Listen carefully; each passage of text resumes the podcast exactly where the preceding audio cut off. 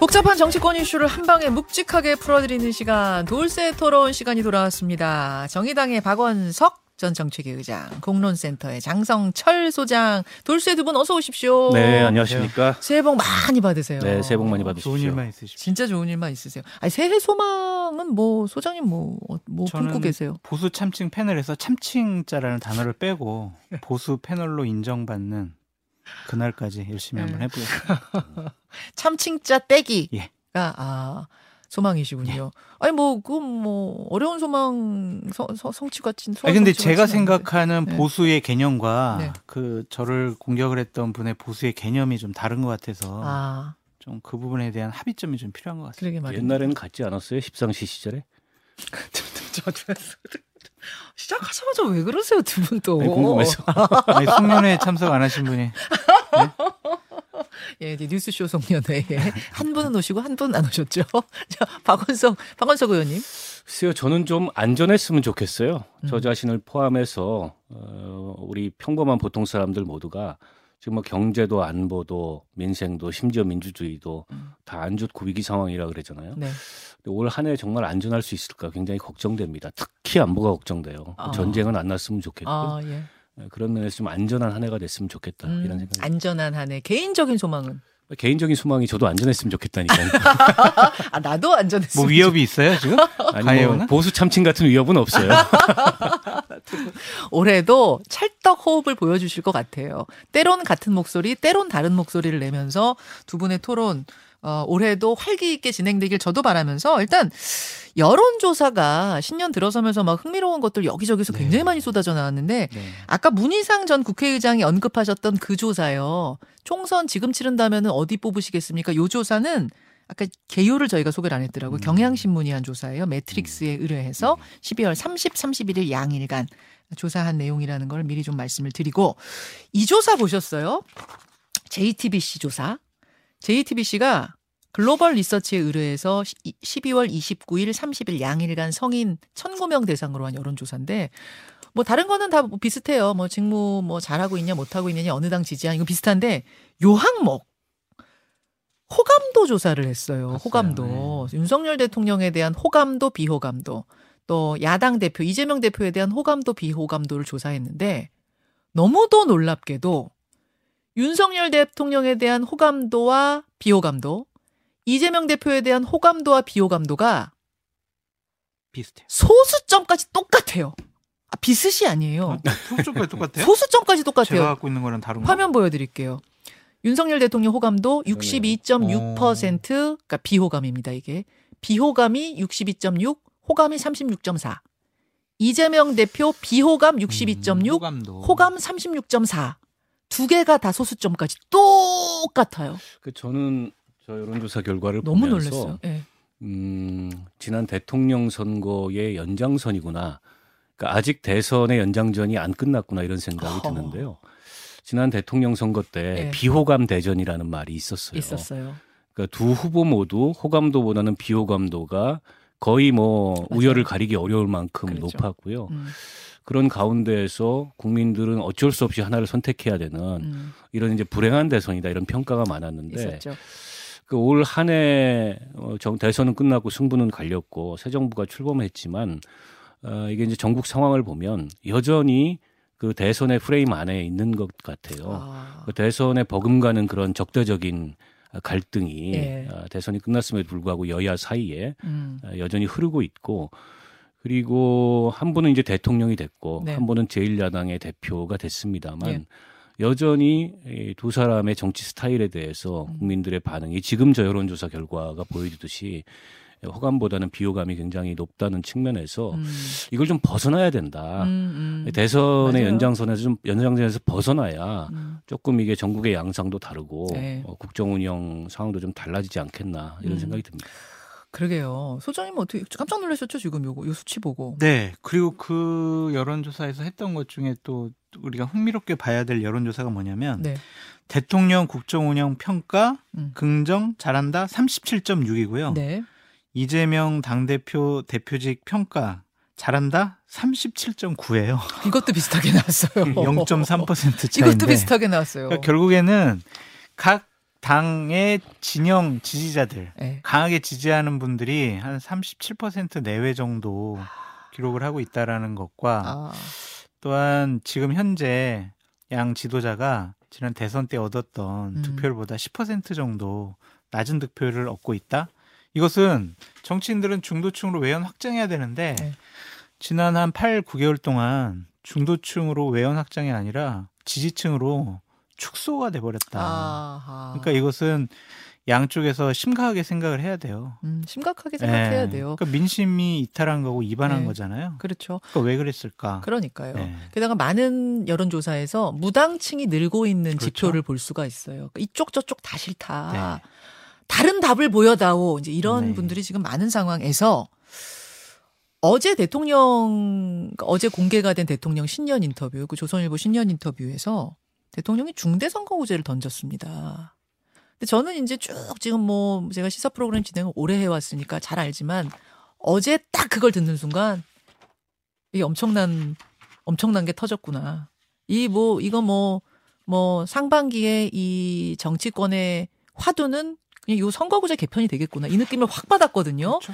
근데 궁금한 게 두 분께 질문 드리고 싶은 게 대통령이 그러니까 이게 좀 정치권 저 정당에서 나온 게 아니라 대통령이 왜 지금 왜 지금 왜 중대선거구제를 던졌는가? 이 행간은 뭔가? 요 의도는 뭔가?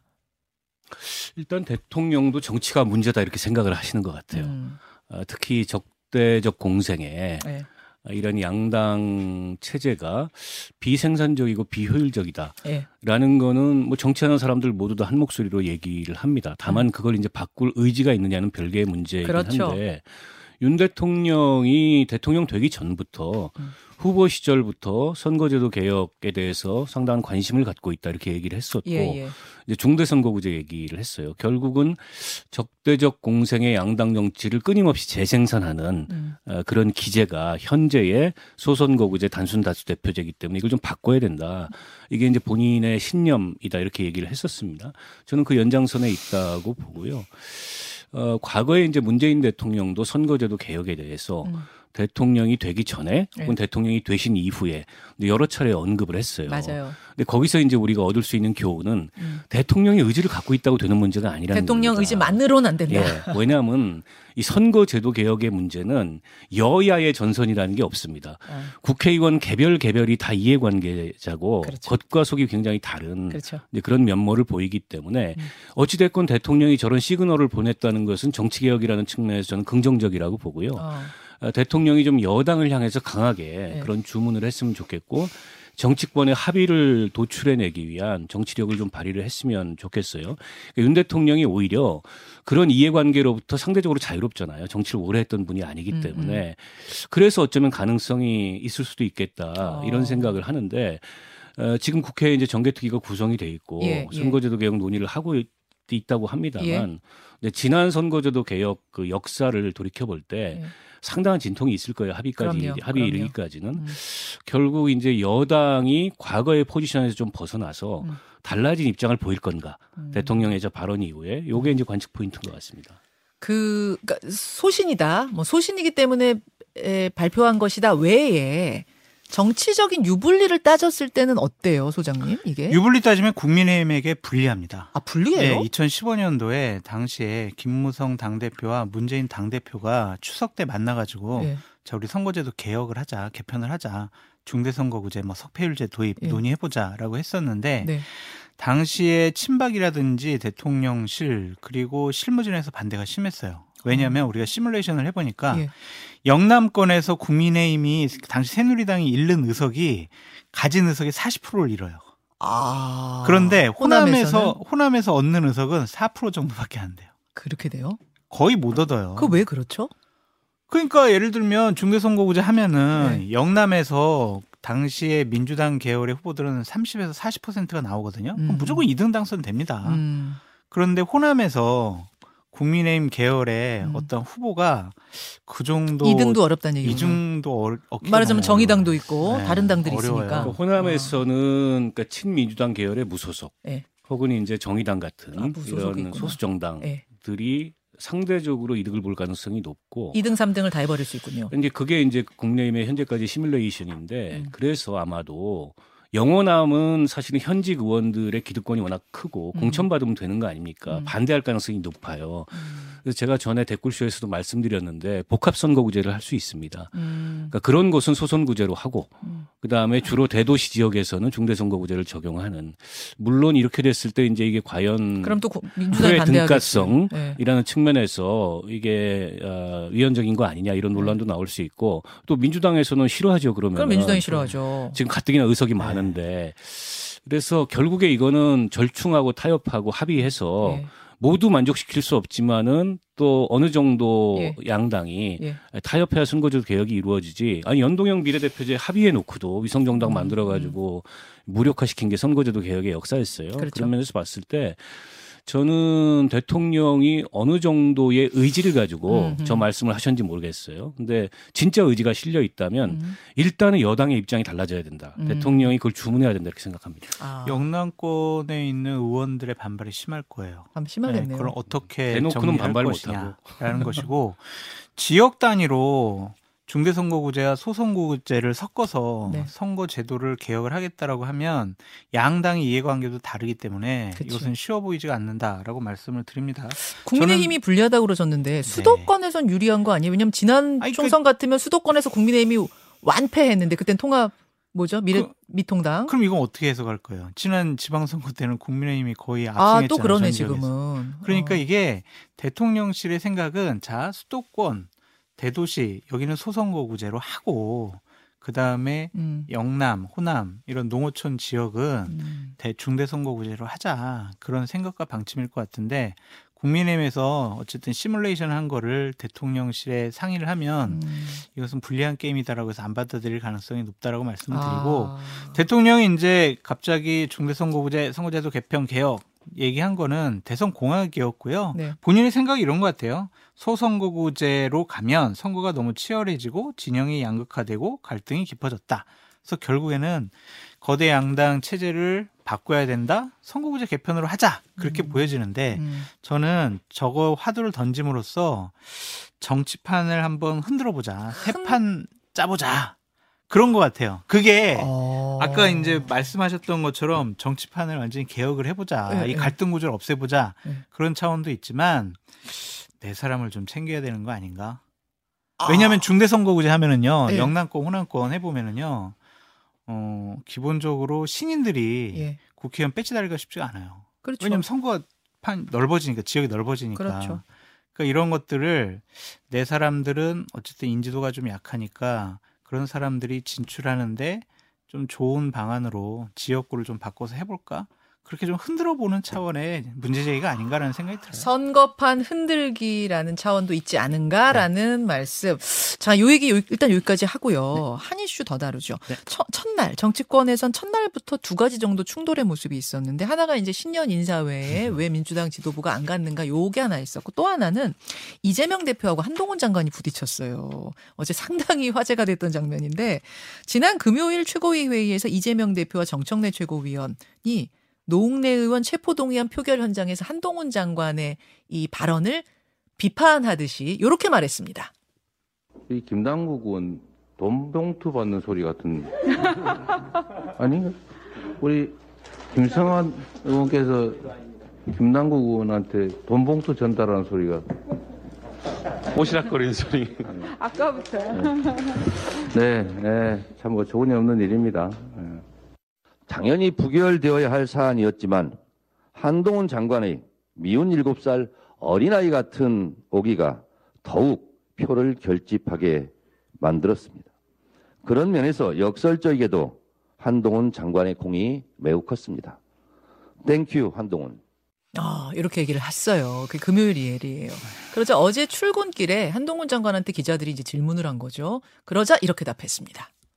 민주당 이재명 대표가 어, 김남국 그리고 김성환 이런 의원님들하고 같이 뭐 뇌물 역할극 같은 거 하신 거 말씀하시는 거죠? 어, 제가 유머를 참 좋아하거든요. 근데 어, 이게 웃긴가요? 전 국민들이 이거 보고 정말 웃으셨을까요? 정치인이 뇌물 받는 거 하고 공당이 공개적으로 그걸 뇌물 범죄를 비호하는 거 어느 것도 웃기지 않다고 생각합니다. 자, 이제 이 장면을 보면서 야 새해에도 한동훈 장관과 민주당 의원들과의 이 충돌은 계속되겠구나. 좀 이런 걸 느낄 수 있었는데 장 소장님은 어떻게 보셨어요? 민주당이 땡큐할 일인가라는 좀 생각이 듭니다. 저것이 뭐 민주화 운동 하다가 지금 뭐 체포동의안 낸 게 아니잖아요. 결국에는 노웅래 의원의 개인적인 정치자금법 위반에 대한 비리 혐의입니다. 예. 노웅래 의원 체포동의안이 부결됐다고 해서 민주당이 와 우리 이겼다. 야, 한동훈 장관이 한 방 먹인 거 아니야? 그렇게 자축하고 있을지 모르겠지만 비리 옹호당이라는 음. 그러한 오명은 어떻게 벗어날 겁니까? 어. 지난 일요일과 월요일 날, 뭐, 고 김대중 대통령, 그다음에 노무현 대통령, 그리고 문재인 대통령 찾아다니면서 네. 이재명 당대표가 그랬죠. 우리의 뿌리를 찾아가는 예. 그러한 과정 중의 일이었다라고 얘기를 했잖아요. 음흠. 그 뿌리보다는 지금 그 뿌리에서 파생된 이재명이라는 가지가 문제다라고 말씀드릴 수밖에 없어요. 어. 그러니까 저런 비리 문제에 대해서 저렇게 가볍게 접근하는 모습에 대해서 국민들이 어떻게 느낄 것이냐. 음. 이재명 당대표 너무 가벼운 거 아닌가?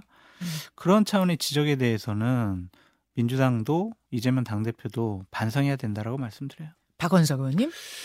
그 한동훈 장관이 뭐 민주당의 어, 의견에 따르자면 피의 사실 공표 수준의 제안 설명을 했다. 근데 그게 부결의 진짜 이유였을까요? 그렇게 설명하지 않고 네. 자세한 사항은 배포해드린 문서를 참고해 주십시오. 여기 아주 관용어처럼 국회에서 제안 설명할 때 체포동의안 늘 제안. 설명할 때 쓰이는 얘기인데 예. 그렇게 했다면 부결이 안 됐을까요? 그렇더라도 부결이 됐을 거예요. 아. 그러니까 저거는 예정된 부결이었는데 저걸 마치 뭐 한동훈 때문이다. 물론 이제 한동훈 장관이 좀 밉고 다른 법무부 장관들하고 다르게 튀는 행동을 하니까 민주당 입장에서 불편하겠죠. 음. 근데 그거는 아닌 것 같고 어쨌든 좋지 않은 선례를 남긴 겁니다.